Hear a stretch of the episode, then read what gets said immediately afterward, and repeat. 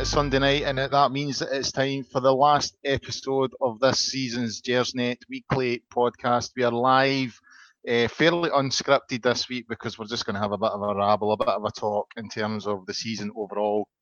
Because obviously, no game this weekend uh, to discuss. So we've got as many people who have contributed to the pod uh, over the whole season on, and we're just basically going to discuss a few things like how we felt the season went you know, player of the season, high points, low points, all that kind of a stuff, uh, and maybe have a wee look towards next season as well. So there's quite a few of us on tonight, so I'll get on to the introductions straight away. Uh, first of all, we've got Frankie the boss. How are you, Stuart? I'm very well, thanks, mate. Uh, it's been my wife's 40th birthday this weekend, so I'm just sort of sobering up for yesterday, to be honest. But I'm off work tomorrow, so good night's sleep tonight. I'll do the trick, and I'm sure you guys will help put me to sleep in it over the next hour. Oh, oh dear me, aye. None like motivating your stuff, Stuart. Eh? shocking, shocking. Uh, also joining us tonight is co-host Ross Bennett. How are you, Ross? Absolutely smashing, Colin. Aye, very. It's good to be back. I've been away for a few weeks, so it's um, aye, it's lovely to be back on the show. I believe you've been up for thirty-seven hours straight. I have. I, I've, I've been away on holiday down in uh, down in Africa, and I, I flew. The first flight was yesterday morning at five o'clock in the morning um, we got back to Luxembourg today at about 10 o'clock. I'm absolutely wiped. And then I'm driving, I'm moving home back to London tomorrow. So as soon as this is done, I'm hitting my scratcher. I'm getting six hours sleep and then I'm back to London. So it's uh, aye, a busy few days, but I wouldn't miss this for the world. Yeah, you sound convincing there, I must admit. Uh, so it'll be me and yourself sort of co-hosting tonight. I think I'm taking the lead early doors, and then when I bore them all, you can take over and finish the job for me. Aye, the super sub. The super sub, yeah. You, I, I, do all the work. You come on and take all the glory. That's kind of how super subs work, is it not? Aye, that's fine by me. Aye, aye. I thought it would be. Aye. Anyway, right. also joining us, we've got Graham, the the, the the the the sound guy, who's we never hear from him. He's always in the background, but he's here with us tonight. How are you, Graham? I'm not bad, Colin. Thanks very much. You, you, you sound absolutely wonderful. You, you, you're, you're making my job a lot easier there by basically giving me no answer whatsoever. That'll do you. There you, have done it again. Brilliant. Right, okay. uh, we've also got Pete. How are you, Pete, over in Germany? Uh, great. Not been, not had uh, exciting things like going to Africa, but uh, just plugging away over here in Germany. I'm assuming there must be some new tax avoidance scheme over in Africa because that's kind of how Ross operates, is it not? Aye, that's, that's how I live my life is, is trying to squirrel away from the tax. All, all the all the dollars that Frankie pays me for hosting this show, I like yeah. to that away from the tax man. I take my lead from the Rangers board, really investing in EBTs. I was about to say that they get paid, you know that kind of thing. I heard there that you were the one EBT that they've not caught up with yet, but we'll not go into that. You know what I mean? We'll just, we'll just leave that on the side. Yeah, yeah. Uh, and also joining us, uh, we've got David Fraser. How are you, David? Not too bad, Colin. Thanks. Bad. Hello, how are you? How's your How's your weekend been without Rangers? Uh, well, fairly middling. It was pretty yeah. good yesterday, uh, and it's been no bad today when Dundee Hibs cemented their championship status earlier on. Uh, well, I must admit, my day wasn't too bad yesterday either. Although I, w- I was in Glasgow uh, for a bit, and I did see a few uh, colourful scenes afterwards. I was through. I was watching Back to the Future in concert, so they play the movie and a live orchestra in the room playing the the, the music alongside it. So that was quite good. But I must admit, we had to stand in Queen Street Station for about 20 minutes at the back of 10, and it, it wasn't the best, I must admit, especially when my, my two kids there. So I, I Glasgow was interesting last night. I think it was certainly green and white, that's for sure. Uh, but it wasn't all fun and games, I don't think. But anyway, but having said that, enjoy today, like you, uh, David. I really enjoyed that today. Sat and watched that and had a wee chuckle. But anyway, we'll, we'll get on to the, the point of the pod. A wee sort of review of the whole season. Stuart, I'll come to you first. Your overall views of the season. I mean, obviously Celtic done the treble, treble, and all that nonsense, right? But uh, in my opinion, I, I think they kind of stumbled a wee bit towards the finish line in the league. Uh, and they've kind of, I suppose you could say, you know, they've won it, and, and, and by that they deserve it. But I don't think it's been as convincing, certainly as as the first one was under Brendan Rodgers. I thought they were a wee bit lucky last season as well. This one feels it's a treble, but it's it's it's not as convincing as previous ones. And and even although we've ended the season, you know, trophyless as such, I feel we've made strides this season. What about yourself? Aye, aye, we have. I mean, I think you've got to really look at this season in three parts. Uh, the first part was was obviously pretty good. We made some good progress in Europe. Uh, clearly had uh, three or four qualifiers and then get into the group stages. And ultimately, it was disappointing we didn't qualify. At that point, um, our domestic form wasn't too great either. I think we were looking for a sort of big December and we didn't really get it. Um, we did finish strongly though, obviously by, by beating Celtic at, at home on the on the 29th of December. And, and from that point, you're thinking, mm, this could be on here because, like you said, Celtic were were less than impressive. Um, unfortunately, I think uh, more than anything else, I think the the, the, the game that was postponed, we were due to play them obviously a few days before Kilmarnock at Rugby Park, and that game got postponed because of the um, frosty pitch. And I think we went into the Kilmarnock game rather cold ourselves, unfortunately. And I think uh, Gerrard made a mistake with team selection, uh, playing uh, Davis and, and Defoe that night. Obviously, Defoe scored, so uh, I may be wrong on that on, on that front, but it, it, didn't work out. I mean, Joe Worrall's maybe to blame as much as anybody else, as much as anybody else. And at that point, sort of everybody's down in the dumps. But fortunately, we went on to finish the last sort of uh, third, certainly the final quarter of the season strongly again, and I think uh, the, the, fans' confidence was back up, um, and to beat Celtic again at, at Ibrox the other week there was was fantastic. And it really means we can go into next season with uh, higher expectations than this year. I mean, and, and there's a bit of pressure now on on, on Steven Gerrard, on the, the players, on, on the board now as well to to supply them with the funds to, to, to add the quality to the team that, that's um, that obviously we've we've been missing quite often this season. Um, and if we can do that, there's absolutely no reason at all why we can't bring the uh, silver home silverware home next season. And I think we've really got to to do that. And I think we've I think um, the honeymoon period is now over for Gerrard. I think uh, I think he's, he's done well, and I'm, I'm, i think most Rangers fans are happy with with his his, his efforts and the rest of his coaching team. Uh, but now the, the pressure's on him next season to really deliver something, whether that's uh, a trophy of some sort or much preferably than anything else, uh, the league title. And I think uh, to do that, we've got to be a lot more consistent. Uh, we've got to start the season really well, um, including uh, Europe. We'll have another three or four qualifiers again for that. So, um, yeah, it's it's it's ultimately, I think it's it's not can't call it a successful year. It hasn't been. Um, there's been too many disappointments for that. However, we have made progress, and it's up to to uh, the manager and his players to to take us on uh, to better things next season. Ross, what about you? Would would you agree with uh, Stuart there on his sort of summarisation of the season?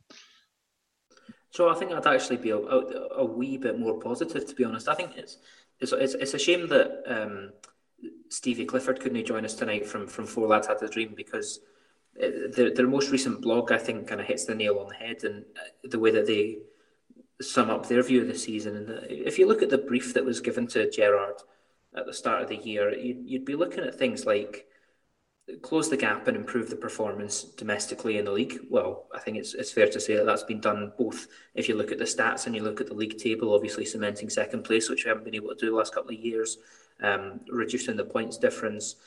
Obviously, then there was another target which was to to beat Celtic in the league again, which we've done twice. So I think we've kind of met the targets in in that respect, and also to improve ourselves and, and to put our put Rangers back on the map in terms of European football, and, and, I think we had a very successful European campaign, which was was only ended by kind of a very marginal uh, amount. You know, we, we, were really, really very, very close to going through, and, and, perhaps should have gone through with better performances against Spartak Moscow. We could have gone through to the, the knockout stages of the Europa League. Obviously, we're coming home with no silverware, which is a, a, a significant disappointment and something that will need to be improved on next season because I don't think there will be too. Uh, I, I think if, if there's no silverware again next season, then serious questions will be asked of the management team because that's kind of the standard that, that Rangers expect. But if you look at you know what could be expected of a rookie management team, um, considering the, the the the mess that we were left in at the tail end of last season. There was a, a really interesting article um, possibly four to six weeks ago from from Jimmy Nicholl when he kind of he, he, mentions how much of a mess Rangers were in at the tail end of last season and the turnaround that Gerrard and his team have been able to do in, in, in the intervening 12 months is quite remarkable. So it's it, it's a tough one. Obviously, we're we're having an overwhelming feeling of disappointment to have no silverware whilst we watch our um, our neighbours across the city winning their treble treble which is, is, is obviously a, a, bitter pill and a, a difficult one to take. Um, but I think you have to be a little bit more granular and, and, and look at the detail, and there's there's certainly reasons to be optimistic. Yeah, I would agree with that. I would agree with most of that. Uh, I, I I think there's there's been ups and downs throughout the whole season, but I think overall the, the direction of traffic is definitely uh, going in the right direction. I don't think there's any doubt about that. A couple of sore ones, which I'll, we'll, we'll go on to cover later on in the show. But overall, I, I agree with sort of both your summarisations there. I think uh, Rangers are heading the right direction under under Steven Gerrard. Graham, obviously about a year ago, Stevie G was appointed. It was just over a year ago, and there was there was a lot of anticipation. But I think maybe a few of us forgot that you know he was he was although he'd been doing uh, a job with the, the sort of youth at Liverpool, you know, this was his first managerial position. Uh, and I think sometimes we forget that. Overall, how, how would you rate Gerrard, uh, his performance throughout the season? Um, how would I rate him? He's he's just a young, ambitious manager with his first job in professional football. Um, I think he's done a, a, reasonable job with with the resources that he's had.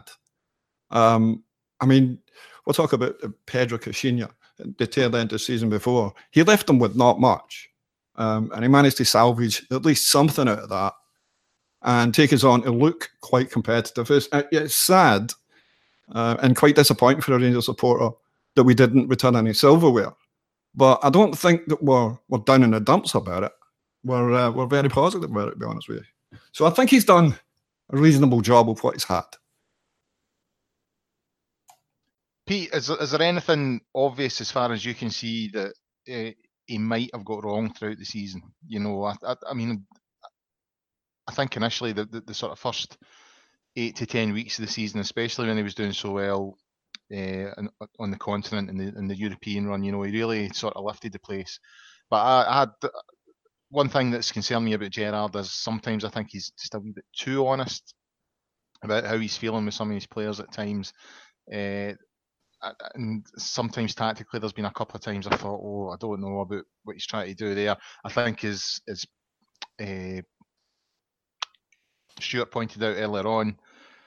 I think he got it wrong at Kilmarnock, which was a crucial game. So there, there has been points throughout the season I think he's made mistakes. Is, is there anything on that front that, that, that stands out for, for yourself with Steven Gerrard? Well, I'm the same as everybody. I think we're going in the right direction. But to be honest, I think Gerrard can look in the mirror and say, did I cost Rangers the league this year? Because I think with certain things, uh, his loyalty to Worrall, why Katic was, was, was dropped for so long, I don't know. It's, he had family problems. That's sort of a well known but it, it just he just kept loyal to to Worrall for for far too long in my eyes. Um, Kent as well, he, he, kept loyal to him, although we didn't really uh, have a, a, replacement for him. But there was games where Kent was just uh, non-existent, but he kept uh, he managed to keep his place in the team. So I think uh, at the end of the day, I think we're going the right direction, but I really think this was a chance missed this year. And I think part of that is down to to Gerrard, unfortunately. So hopefully he's a young manager. I'm certainly a supporter of him. I, am ecstatic that he's still here, and I've, I've certainly no uh, get rid of Gerrard uh, thoughts in my head. But I think uh, I think he was part of the, the, the we could have put up a better fight than we did if Gerrard hadn't been so loyal to certain players. David, is that is that maybe Uh, David Fraser here, just so we've got the Davids clear. Uh, is that maybe a, a point that, that that Pete's making there? That you know, this have we missed a trick here? Have we missed an opportunity? You know, when you consider some of the results, you know, we've spoke about it all through the year. You know, the three draws against St Mirren, eh, sorry, against Hibs, the the draw at home against St Johnstone, the draw away at Dundee, and not to mention the sort of poor results we had against Aberdeen at Ibrox and against Kilmarnock throughout the season. Have we? I mean, also looking at Celtic over the road, Brendan Rodgers left, you know, a couple of months back there. There's always been a wee feeling that things were kind of falling apart a wee bit over there. Have we missed an opportunity here? Was was this if if Celtic do get the ten, will this be the year that we look back at and go that was an opportunity? Possibly. Um, I, I think I think if, if Stevie you know was was assessing his performance and his, I liked the squad's performance over the course of the season, I think he'd probably come to the conclusion that it was an opportunity missed. I think that's fair comment. Having said that, as you guys have, have went through, this is a rookie manager.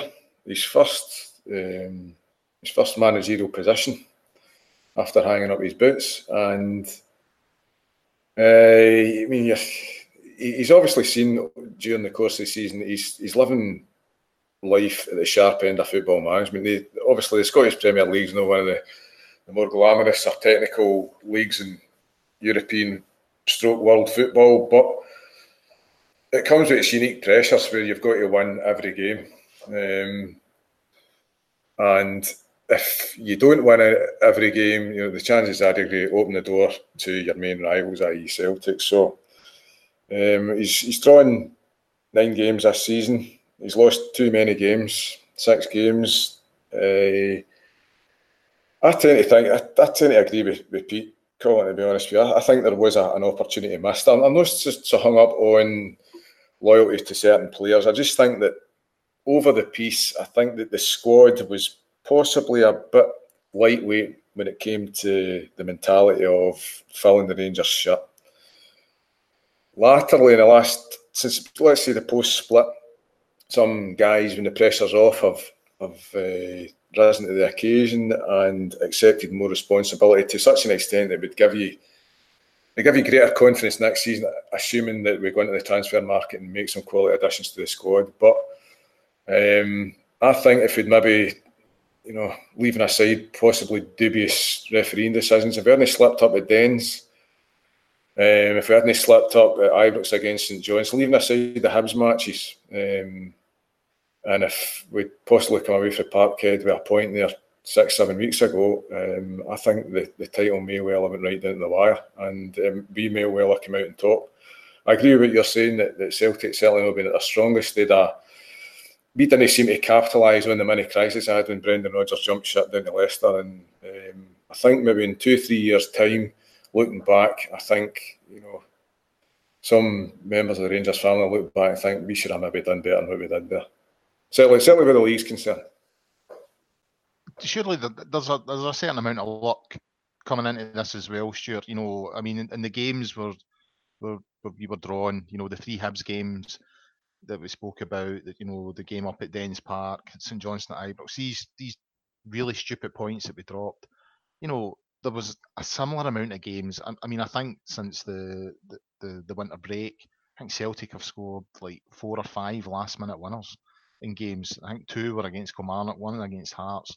You know, and those are the, you know, does that know the fine lines sometimes that just, although there's been errors that have been pointed out by some of the guys there and, and Gerrard's team selection by some of the players, but sometimes the rub of the green just goes against you. You know, in games where Celtic looked like they were dropping points right at the last death, they they pulled a, a winner at their arse on four or five occasions that eventually, you know, made the difference. The one that they, were nine points ahead us, I think they were easily secured eight points out of last minute winners. Aye, there, there is an argument to that. I mean, I, I think you've got to say that you, you make your, your own luck, though. I mean, if you games last 90 minutes or well, usually 93, 94 minutes, so I think you, you've got to play play the, the, the whole of that uh, time period. And it, it's, it's easy to say, well, they scored last minute winners. I think we scored quite a lot of goals in the first 50 minutes of the season, so um, and we still didn't manage to to secure the points in, in some of these um, instances, unfortunately. Generally, though, I mean, I, I think the argument that we should have won the league is probably stretching things a bit too much. I think there was definitely an opportunity. There's no doubt about that. I mean, if you, you go back to the, the 29th of December after we've beaten them, I mean, I think we're top of the league on goal difference, aren't we? I think the problem was, um, I think there's there's probably too many at the club, maybe the fans included, seeing this as a transitional year. I mean, it's Gerrard's first sort of full time uh, well, in terms of uh, the first managing a first uh, team squad, it's his first season doing that. So, um, obviously, the the, the, uh, the player turnaround was was really high. So, I don't think anybody, probably Gerrard included, thought we could win the league this year. And um, it probably wasn't until the 29th of December we thought, oh, wait a minute, maybe we do have a chance. And I mean, I think that's probably why we went and signed Davis and Defoe. Um, I think laterally, certainly the, the, the, two of them have both shown that they're still quality players. Unfortunately, they both arrived unfit, um, or certainly not match sharp, and uh, we didn't get the best of them until after they'd been here for a couple of months. Um, and that, more than anything else, probably did cost us a, a real tilt at it. Um, it's, it's it's it's it's tough because and it is frustrating because there, there, there was a chance. Um, a, and I don't believe any of us seen as an opportunity missed. But for me, I think there's there's too many positives uh, for the season uh, to to concentrate on what is a fair enough uh, negative. I think we've just got to be optimistic and feel and, and hope that, that Gerrard and his management team have have learnt um, from the, the, the downsides of this season and will take that experience into into next year and and they'll have that belief and that mentality instilled in all the players um, that Celtic can be got at. And I mean, I'm not frightened by Neil Lennon as their manager. Um, will they be throwing millions of pounds at their squad with what's happening with their uh, separate entity stuff? I'm not so sure. So there's a, a, a, an even bigger chance for us to win the league next season. And I think we've just got to, to, to look ahead to that now. Ross, we spoke about sort of mentality uh, a few times that over the season on on the pod.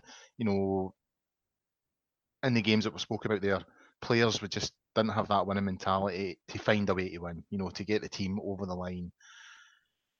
Does that point to a sort of you know the strength and depth of the squad? You know, I, I feel when Rangers have got what you would consider the best eleven on the park, we tend to win the game. It's when maybe because we've we've sort of dipped into the squad a little bit in games against Livingston, St Johnstone at home, Dundee away. Does that show that once you go beyond the sort of core 12 or 13 boys, there's not the, the sort of quality of player there, not that, that type of player that has that mentality to help get the, the team over the line?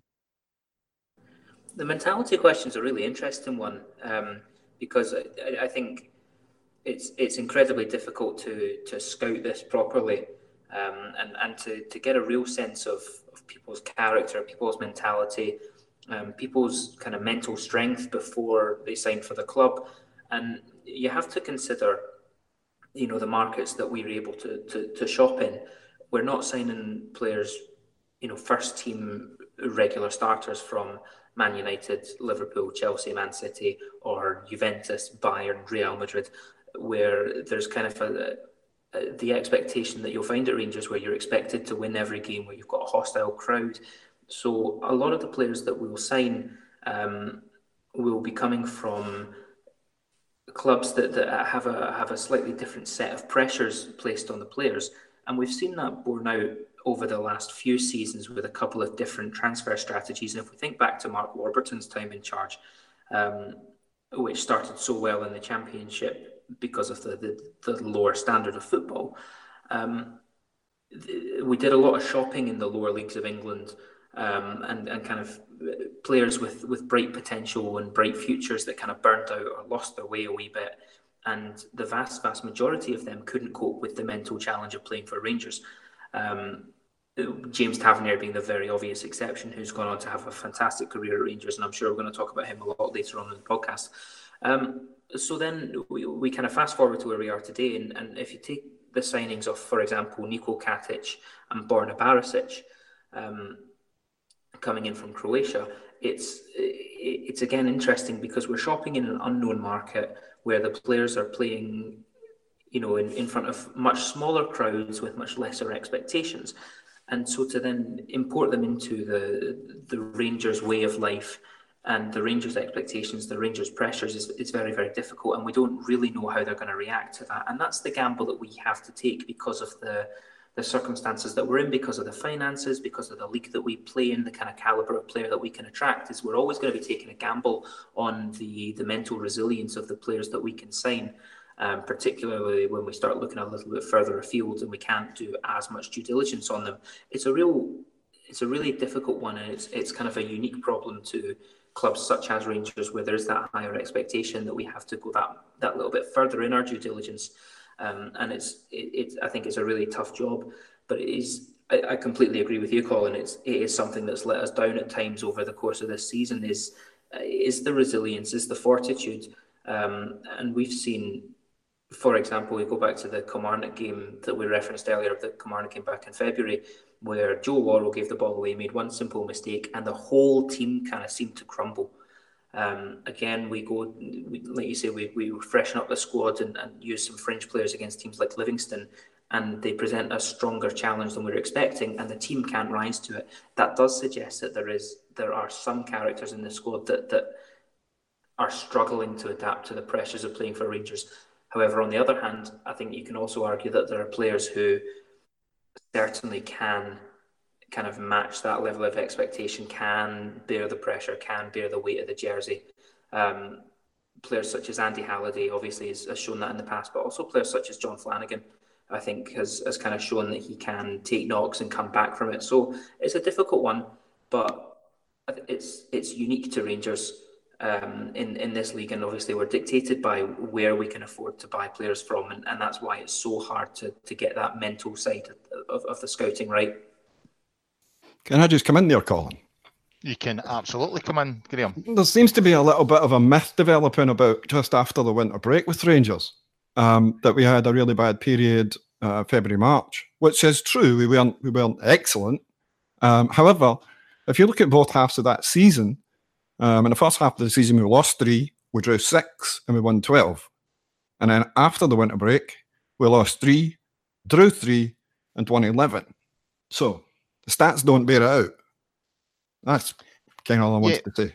Yeah, but is, is, the issue not maybe? I think the issue is the fact. I think the game on December the 29th has a huge bearing on how people view the second half of the season, particularly sort of February, March time, uh, because we beat Celtic we're level points for them after that game, albeit they've got a game in hand. So essentially, they're, they're, they're three points clear if they win their game in hand. You know, we do well in the, the the, the transfer window. We bring in Defoe, we bring in Davis, two quality signings, bit of a statement, and we don't really kick on for that. So I I, I, I get what you're saying about the, the stats not bearing out but I think a lot of it comes from the fact that we put ourselves in quite a strong position at the halfway mark of the season. And yeah. within within six weeks, I think the, the Kilmarnock result that you're talking about, the two one away to Kilmarnock, I think that one had a larger effect on the mentality of the players rather than the actual results were showing. Maybe, yeah. I I I, I think. When, I think when we look back in the season, that that Kilmarnock game was a key game. You know what I mean? And and maybe you know, maybe Stuart's got a point in saying that the Cowdenbeath game being postponed gave us a small issue because we were coming into it with no competitive action behind us.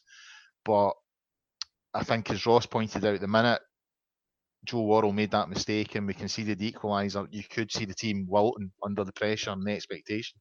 You know, up until that point, we dominated. We probably should have been more than one nothing up, and then one simple mistake from Joe Worrall uh, Kilmarnock get the equaliser, and then for then on in, it was a different game. Rangers didn't look like they were up for it. So, yeah, yeah I, I, I get what you're hearing. Uh, sorry, I get what you're saying, but I, I do think that's why people are viewing it that way because we'd got ourselves in such a strong position after a fairly indifferent first half of the season, domestically anyway. I think another thing that, born, that, that bears out the sort of mentality issue is the fact that we played so well in Europe. You know, I know a club like Rangers are expected to play in Europe, but there's not much in terms of expectation there, I don't think. And I think players played in that environment with a certain amount of freedom, knowing that there was there was no real expectation. They played in a way that they didn't always play domestically, you know, because once the pressure started, you could see players sort of shrinking away from it. I think we should introduce. We've got a, a new uh, guest on the show tonight. John's joined us. John McCallum, how you doing, John? I'm not too bad yourself. I better late than never, eh? Well, you know, some things you have to wait for. The good things in life. Yeah, yeah, yeah. You're, you're and some things are just late. if, if, I, if I was Steven Gerrard and you were a player, I'd be saying to you, you're just in time for a shower, mate. Well done. Is that when you got offered the Celtic job? Uh, that's where I got offered the Celtic job in the showers. Yeah, I'll not even go into that. Uh, I should also mention, guys. Uh, I should have mentioned this at the start of the show. We're, we're live on the YouTube. The comment section is open. I'm seeing quite a few comments. Notice a name that I recognise for the past, Stephen Lermont. Hello, Stephen. How you doing? Uh, me and Stephen used to go to the games together on the Camelon bus back in the sort of late 80s, uh, early 90s, uh, when we both had the sort of bleached streaked hair and all the rest of it. So, big hi to Stephen. Uh, I think maybe time to hand over to you now, Ross. Is it not your turn to take over the, the running of the ship? Aye, now that we're past the watershed, the fun can really start. Aye, listen, I think what we'll do is um, because there's so many of us on the show tonight, and we're you know kind of just having a wee end of season wrap up. Um, if it's all right with you guys, I think what we'll do is we'll try and get things moving a wee bit quicker and just fire through some kind of some quick questions and quick answers. Um, I noticed that on the on the Gersnet forum uh, throughout the week we've been talking about who was your player of the season, um, and there's some really interesting debates to be had around there. So I'm going to ask you all dead quick. Um, Pete, I'll start with you. Who was your player of the season? Well, uh, I voted for Morelos. Uh, I think uh, anybody that scores as many goals as he does has to be up there for player of the season. Tavernier, you can you you can make a a choice for him as well, but I, I just think that Morelos, although he cost us a few games as well, the the amount of times that he actually won us the games was, was more than than Tavernier did, who scored a lot of goals when wasn't really important times. So I think Morelos won his games in more important times. So I went for Morelos. Frankie, would you agree with that? No. Um, if you'd asked me probably two or three months ago, I would have. I'd have said Morelos, no question, uh, and no doubt about it at all. And, and, the lad deserves credit for what was a fantastic uh, season for him over the piece. Unfortunately, um, he, he, let us down uh, too often. Um, he was unlucky with the referees. I think he's there's, there's no doubt about the lad that gets refereed to a different standard than any other player in Scottish football. Um, in that sense, I've got a lot of sympathy. But uh, I think uh, James Tavernier was uh, my player of the year. Uh, he his contributions in terms of goals, in terms of penalties, in terms of assists is fantastic, and he played almost every single of our uh, sixty matches. Um, and he's he's I think the, the lad's improved no end. He's getting better. I think he's a great captain, and I really hope that he can stay for next season. Aye, and I guess that's that's the big unanswered question at the moment is, is where does James Tavernier's future lie? John, how about yourself? Um, please tell me you're about to make the case for Eros Grezda for Player of the Season. I think Eros Grezda makes the case himself. I don't think he needs me to help him. No, you're all wrong on Player of the Season. The Player of the Season is Connor Goldson. It, it would have been McGregor up until up until towards the end of the season, but no, Goldson's whole season. You have to look at it from the start to the very end. He played almost every game. He certainly played every game that mattered. He turned a defence that has been leaking goals, that's been a, an Achilles heel since we came back up, into one of the meanest in the league. Um, he's he's the guy. He's the guy completely overlooked. Everyone just takes him for granted, and he's the guy that has. He's the he's the fulcrum of that side. I just wanted to use the word fulcrum in this. But he's the fulcrum of that side. He is he is what that team has been built around. I think he's the guy we need to keep. I know. It's, it's, I have to I have to admit, it's bold of you to show up thirty minutes late and then immediately pronounce everyone else as being wrong. But um, I, admire, I admire the chops on you, John. Um, hey, listen, this is the last one of the season. I could be getting let off through the middle. You know, we all know that. I might not be invited back. I could be. I could be playing juniors this time next year. Get out with a bang. Decorating alongside Ian Black. Um, Graham, we'll come to you. We've had um, three three different players being voted for so far, which is making it dead tough for me trying to keep track. Who is your player of the season? Well, I think um, John's got a fair shout there with Connor Goldson. I mean, he only played what 15 games a season prior to joining Rangers after his his major heart surgery and operation. So the amount of games that he's put in this year, that's a fair shout. Uh, however, for me, it's got to be James Tavernier. The man's played 57 games this season out of 60, one sub appearance he's up with the he's up there with the likes of Messi and Cristiano Ronaldo as far as goals and assists are concerned. In fact, he shares tenth place with uh, Pablo Sarabia. I think his name. He plays for Sevilla. So yeah, he's my man. Of the, he's my uh, player of the season. Fantastic. That's two votes for Tav, one for Goldson and one for Morelos so far. David, enlighten us. Who's your player of the season? James Tavernier. Yes. I think all the guys that were mentioned in the, the poll on the forum during the week, I think they're all worthy of mention. I think um, I think John's got a good shout for Connor Goldson. Uh, tremendous longevity, um, tightened up the defence, but I don't think you can overlook Tav's part in tightening up the, the goals against call. Al McGregor, very good. Ryan Jack, very good. Alfie, obviously very good as well. But for me, in terms of his, his overall improvement, he's I said a couple of pods ago, I think he's really starting to look the part. I think James Tavernier, for me, would be the, the Rangers player of the season. You make a very convincing argument. Um, last but not least, Colin, how, how, do you come down on this side of the argument? James Tavernier, or someone else, Morelos, perhaps? Uh, I'm I'm going the other way. I should say that I think John's made a good point with, with Connor Goldson being overlooked. That that means I'm the Connor Goldson of the Gersnet podcast no, to- totally, totally undervalued and underappreciated. But there we go. Uh, uh, I'm going to go with consistency, mate. You need to be more consistent in front of goal. Yeah, this is true. This is true. I, am not very consistent. Um, I, I accept that criticism.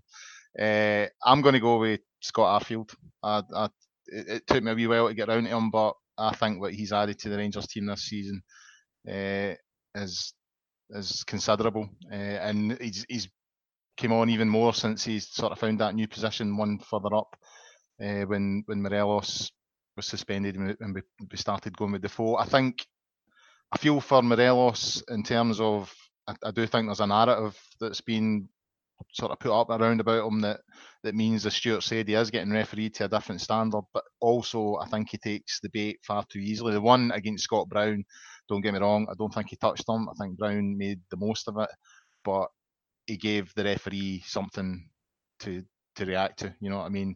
Something like that. I think it was John that made the point on on on the night of the game that why did he not just go down? You know, the minute Scott Brown rakes his studs down the back, he's he's Achilles. Why does he not just go down? Why does he not give the referee another decision to make? But instead, he's just he's too reactionary. So for that reason, I, I, I can't give it to Morelos. I like Tav as well. You know, he's his goals and assists are, are, are great. I, I, I, his defensive side's still ropey at times, I think. Positionally, I think he came in the wrong place at times, but certainly improved this season. But just for what he's added to the side, I've got to go with Scotty Arfield. Plus, he's got the best celebration with that wee salute thing. I love that. No, no, no, no, no, no. Right. I was with you up until that last bit. I, I cannot stand. Actually, coming from you, Colin, someone who, who spends his entire life on Twitter slating modern football, saying how oh football was better back when I was a kid in the forties. Right. Oh! Listen. Oh dear. Oh dear. I Cannot get bored with a, a, pre-planned celebration like that. A, a goal you should be a Vincent Kompany running around, or going off your heat, delighted that you scored a goal. No, you shouldn't have the composure to stand and salute. But that's just me. Um, I, I, I think, to be fair, we've all got strong arguments for who, who could be player of the season. Actually, Scott Arfield, I think, has, has had a fantastic second half of the season. And actually, even in the first half of the season, you kind of noticed him by his absence sometimes in the, the games that he wasn't playing. You could see we were less of a unit and less of an attacking threat. But for me, I, have got to agree with the majority and say James Tavernier has had his best season in a Rangers strip. He's grown into the role of captain. Um, he's made that kind of attacking fullback role his own um, and, and really kind of introduced that into Scottish football in a way that hadn't quite been done so far. I think he's been um, an absolute revelation this season, and, and I really, really do hope he's here next season, which is great because it shows that here on the Gersnet podcast, we've agreed with the Gersnet forum, it's all tying together very nicely. Um, moving on very briefly, we're going to then talk about goal of the season if we can. Um, I think I'm right in saying that it was officially given to Ryan Jack for his goal against Celtic back in December. Um, Pete, what are your thoughts on goal of the season? Is that the right one, or do you think there was a better goal? I don't know. I'm I'm I'm really that bad at remembering goals that I can't I, I can't really place one that, uh, that that I think oh that was a, a fantastic goal this year.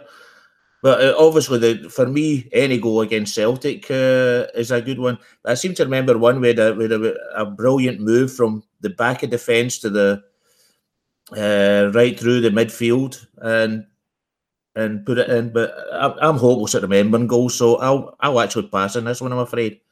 Right, I'll I'll just put you down for the goal that started at the back, went through the middle, and ended it in the back. That's it. That's the one. That, that, that was a belter. Um, Frankie, how about yourself? Do you agree with Pete?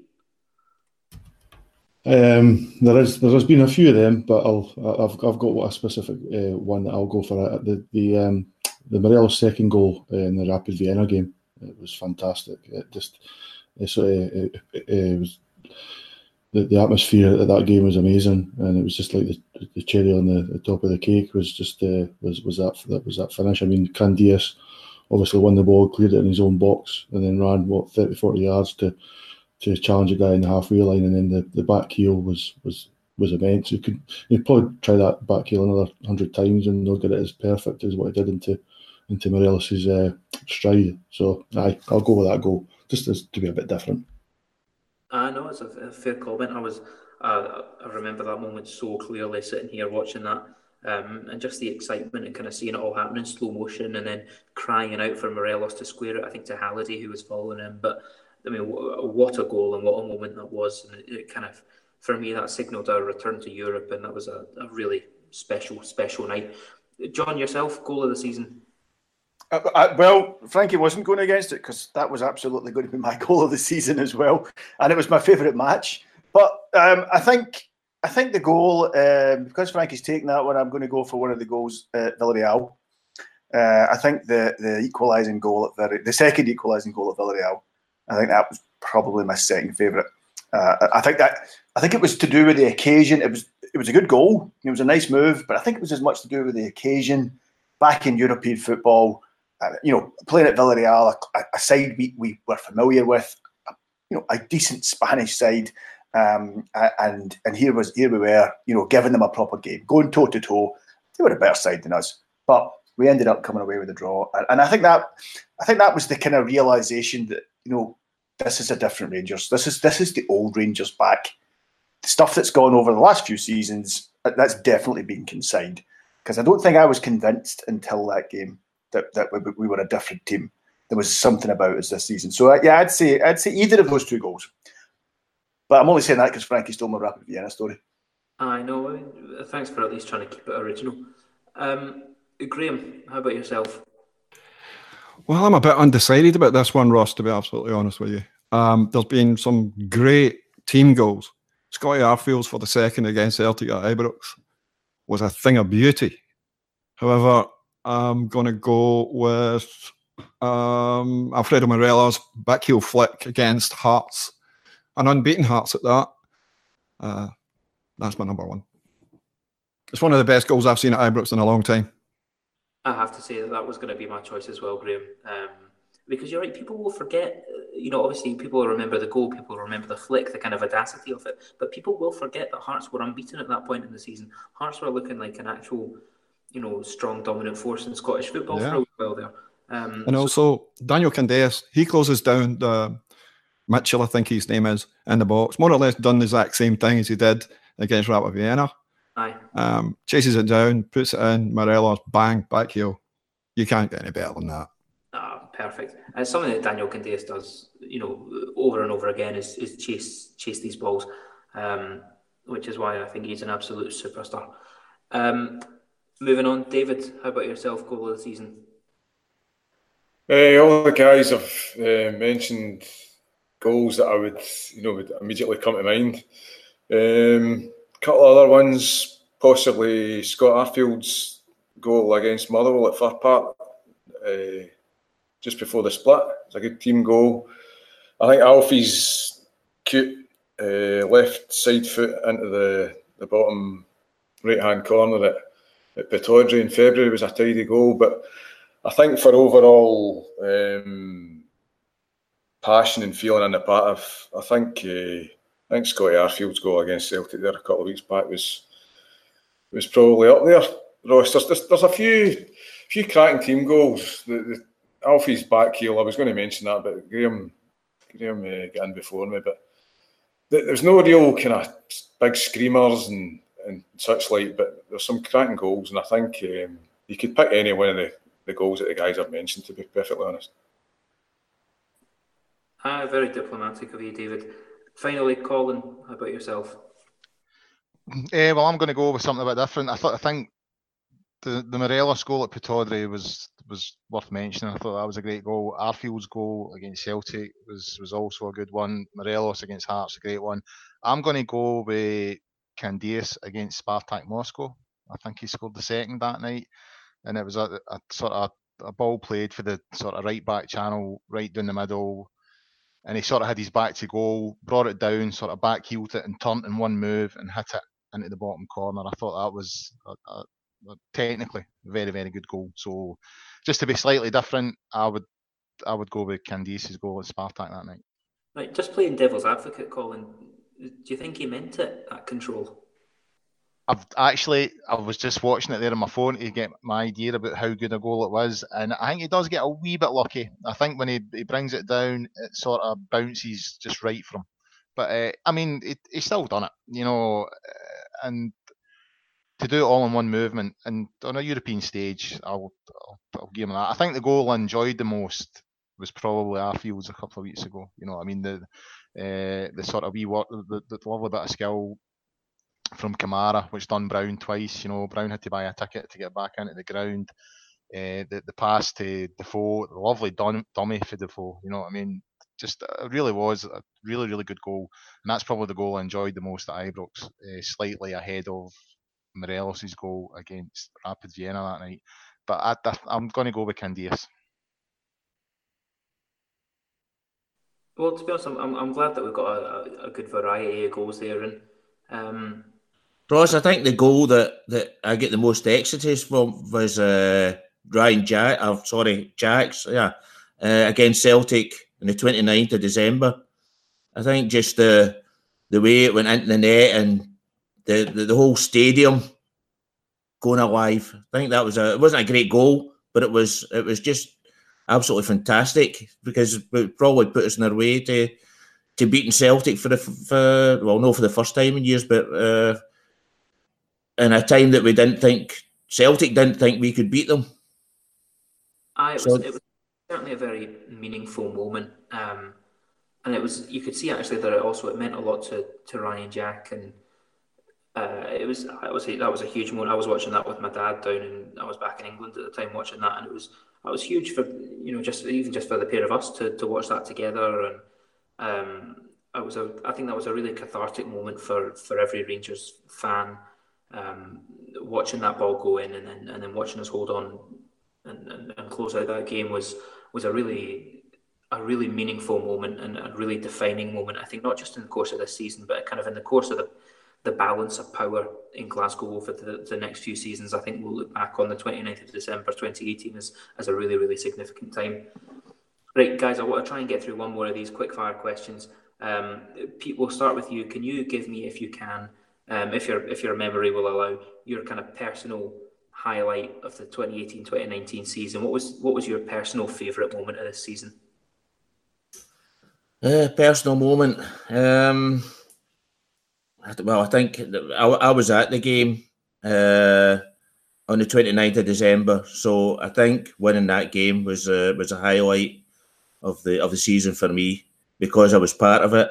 The crowd was absolutely fantastic, uh, and the, the stadium was just jumping, and I loved that. That was that was a high point of the season for me. Pete, how many games did you get across for this year? Well, I was across for the Celtic game, and I was across, unfortunately, for the Kilmarnock game at the end up there. So that was uh, that was, and that I'm going to say that as well Uh, I went with the the Blues Brothers uh, bus from the Rosevale pub in Partick, and all the guys on there were saying as well, and blaming Gerrard a bit as well for the for the turn up that day because um, the guys, the, the supporters were still paying twenty seven pound a ticket to thirty pound a ticket, and Rangers team just didn't turn up. And there was a lot of people quite angry at that. And I think Gerrard leaving half his half the players at home, or not half the players, but a, a lot of the better players at home, um, yeah, that, that really got under the skin of quite a lot of people. No, fair, fair comment. It's um, not quite where I was expecting to go when we are talking about personal highlights of the year, but fair enough. Um, Frankie, yourself, what was your kind of personal favourite moment of the season just gone? I think you summed it up quite well uh, five or six minutes ago, uh, Ross, when you were talking about the sort of cathartic nature of the, the game on the 29th, um, when we beat them 1 0 and really uh, sort of put down a marker and, and says that we are capable of doing it again. And I think uh, for me, so for me, it would be that. Um, but I think to take the next step and actually beat them again, and probably even more convincingly, uh, just a few weeks ago in the 2 0 game is, is, is my favourite moment. When that second goal went in, that sort of sort of pressure lifted off you, and you could see that we're, we're going to. Uh, I mean, we still had what 20 minutes to go in that game, but you could see we were going to. Um, if anything, we, we should have scored more, and it's that positive nature of that that and beating them twice in the in the one season, and, and certainly on aggregate over the the four games is, is just to take that huge positive and it's a defining moment for me, and it should be for the players and for the manager and for the rest of the fans that to show that we can uh, start winning big games like that um, and can start winning silverware uh, if we if we can do it in, in every game. So I'm, I'm kind of hoping that that moment is something that we can all take from this season as, as, as a highlight. I think we should remember that we dominated them at Parkhead in the second half as well with 10 men. Yeah, I think it's a, we absolutely should until, unfortunately, as we've mentioned before, individual errors cost us, and that's possibly been the difference between us and them this season is the is the individual mistakes. Um, it's what I like about the, the two victories against Celtic this, this season is that it, they weren't just lucky victories, they weren't flukes, they weren't standalone freak events. They give us real hope, real kind of positive momentum going into next season that there is no real gap to be bridged anymore. We're, we have made so much progress, and, and, and let's be fair, they've, they've had a bit of a backslide um, from where they were two or three seasons ago. So it's it, it's not that these were lucky results, and you know, just over the course of ninety minutes, you can you can actually see in those moments the the balance of power shifting, and that's what's that's what's so exciting after so so many long hard years of being a Rangers fan. John, how about yourself? What was your favourite moment of this season? I like like the goal. It was Rapid Vienna. I, I absolutely loved that match. That that see for somebody my age, somebody who's who can see fifty just coming over the horizon there. Uh, Rapid Vienna are a side I remember from growing up. You know, they were a side that were always in Europe, were always a good side, uh, and so playing them again for me, that was part of of our road back. You know, playing that side, that type of side again. And I accept that, you know, Austrian football is not at a great standard. I accept that Rapid Vienna aren't even the best team in Austria these days. But there was a sense of nostalgia for me. Um, and the game itself turned out to be a cracker. It was a really exciting game, you know, with that fantastic winning goal. Um, but it was a proper game of football. They brought a decent support. It was one of those nights where I was electric. There was this expectation. And you went into the game you know, genuinely not knowing how this is going to go. Could we get, are we going to get gubbed here? Is this going to be like some of these horrible European games you've seen Rangers in over the years where we just get picked off by guys who are just technically better than us? We didn't. Uh, and for me, that was a turning point in the season, a personal turning point. But that was the moment I, I thought, no, this this this is a different Rangers team. Um, I, you know, I think as I said last week, I wasn't hundred percent sure of Gerrard's appointment. You know, I was a doubter a guy with no experience. I was not sure, and, and that was the game he won me over. That was the game that made me realise, no, this is there's something about this team. This team has got a chance. So that was my highlight. The highlight of my season. Beating Celtic's always great, but that was the moment. That was the, the moment for me. Was the the, the Rapid Vienna match.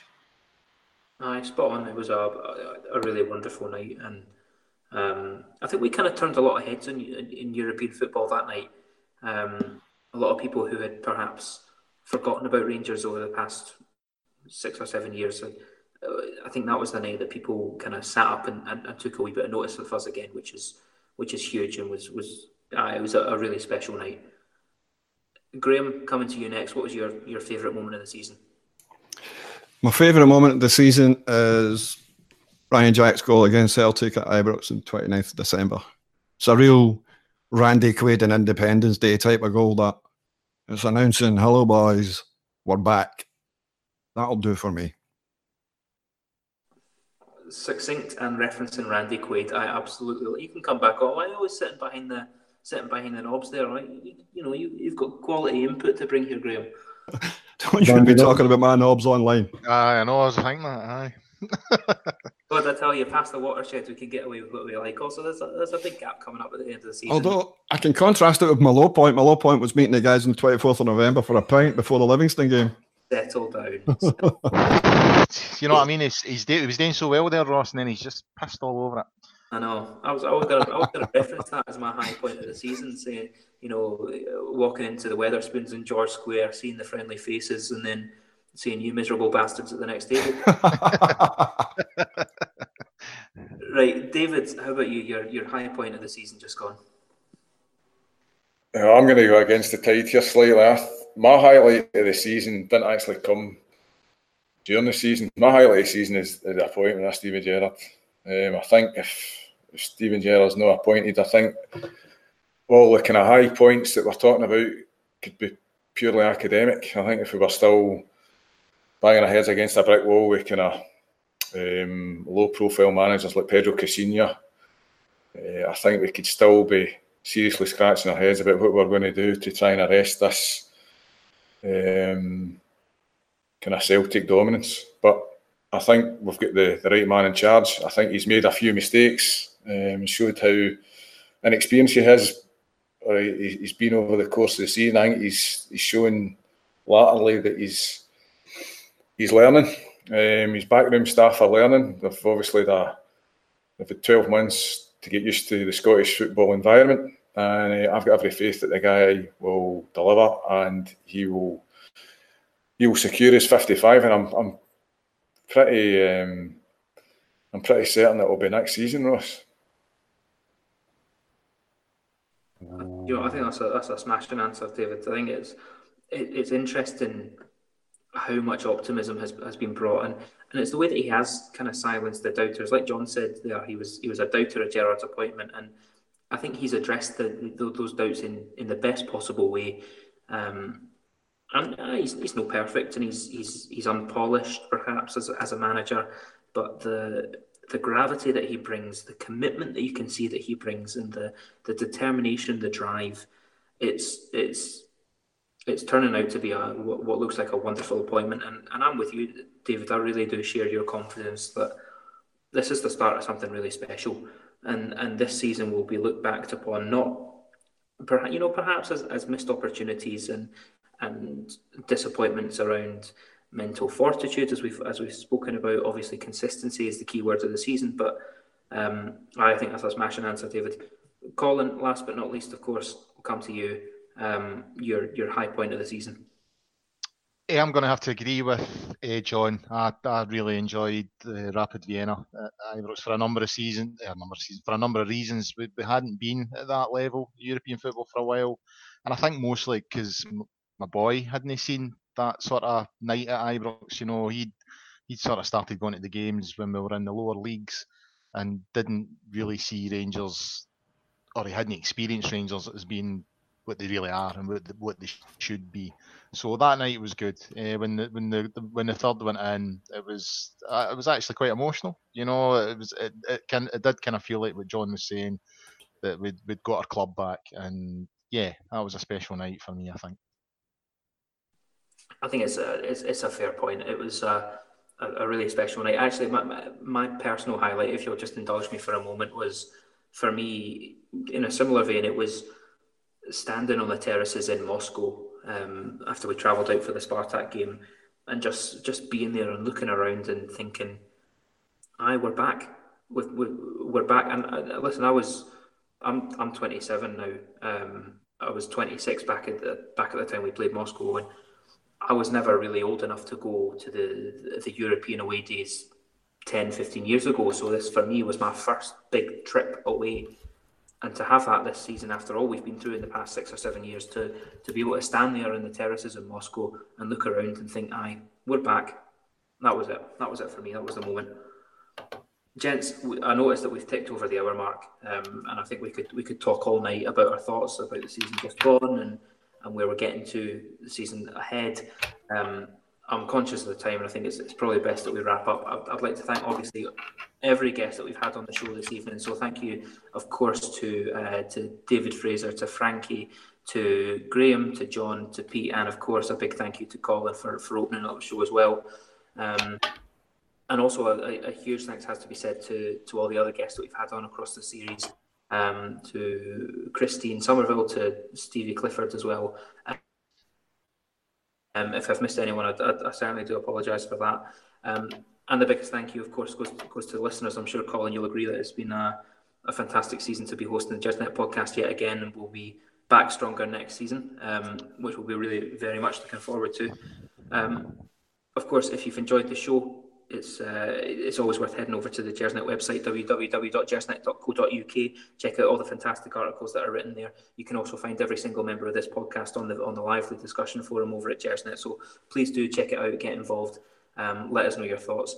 If it's your first time listening to the podcast, welcome along. Um, you can like and subscribe. You'll be first to hear of anything that's coming over the summer break, and you will have every new episode delivered straight to wherever you get your podcast from. Um, so please do leave us a wee review, spread the word. Obviously, we're a new show, and it really does help to get the message out there. I think all that's left for me to say is thank you very, very much for listening tonight and over the course of the season, and have a wonderful summer.